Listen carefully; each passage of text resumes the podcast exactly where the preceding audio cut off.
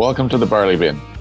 I'm Mitchell Japp, Research and Extension Manager with Sask Barley. And I'm Jill McDonald. I'm the Executive Director with Sask Barley. Jill and I will be sharing hosting duties on this season of the Barley Bin. We've got an exciting lineup of guests for the season.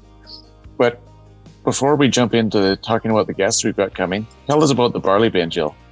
We started the Barley Bin as a way to interact with our producers in a little bit more of a informal way and to make sure that we could highlight some of these important topics that we work on at Sask Barley, but still do it in a way where producers could access it in their tractor or on the road just to give a little bit more insight into some of the things we do. Yeah, it uh, should be a quick and easy way to learn about some of those things that Sask Barley is doing.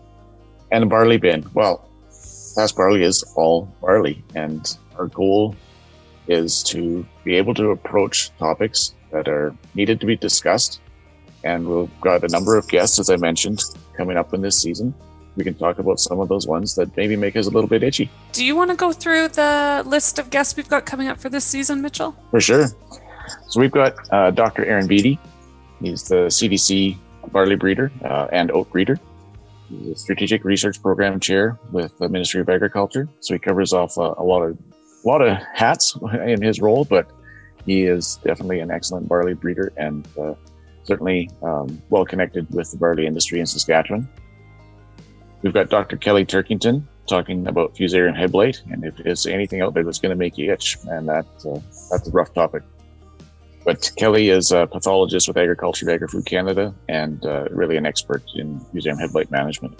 Talking to Peter Watts about uh, markets. Peter's the managing director with the Canadian Malting Barley Technical Center in Winnipeg, and a really, uh, really a good expert at uh, where the malting industry is at. We'll also be talking to Brent Johnson, who is one of Sask Barley's uh, directors.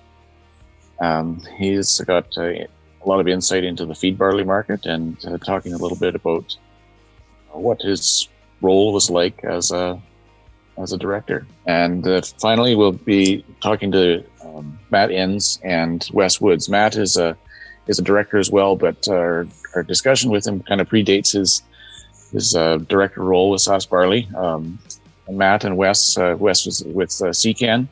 Uh, they spearheaded the Bow project a number of years ago. Uh, it was 2019, and they were took a took the CDC Bow variety and uh, made it available to craft breweries uh, across the province. And they had a, a really exciting uh, approach to how they um, introduced this new variety. So, be talking to them as an end user panel. So we hope you can jump into this season's podcast and uh, enjoy some of the conversations we have.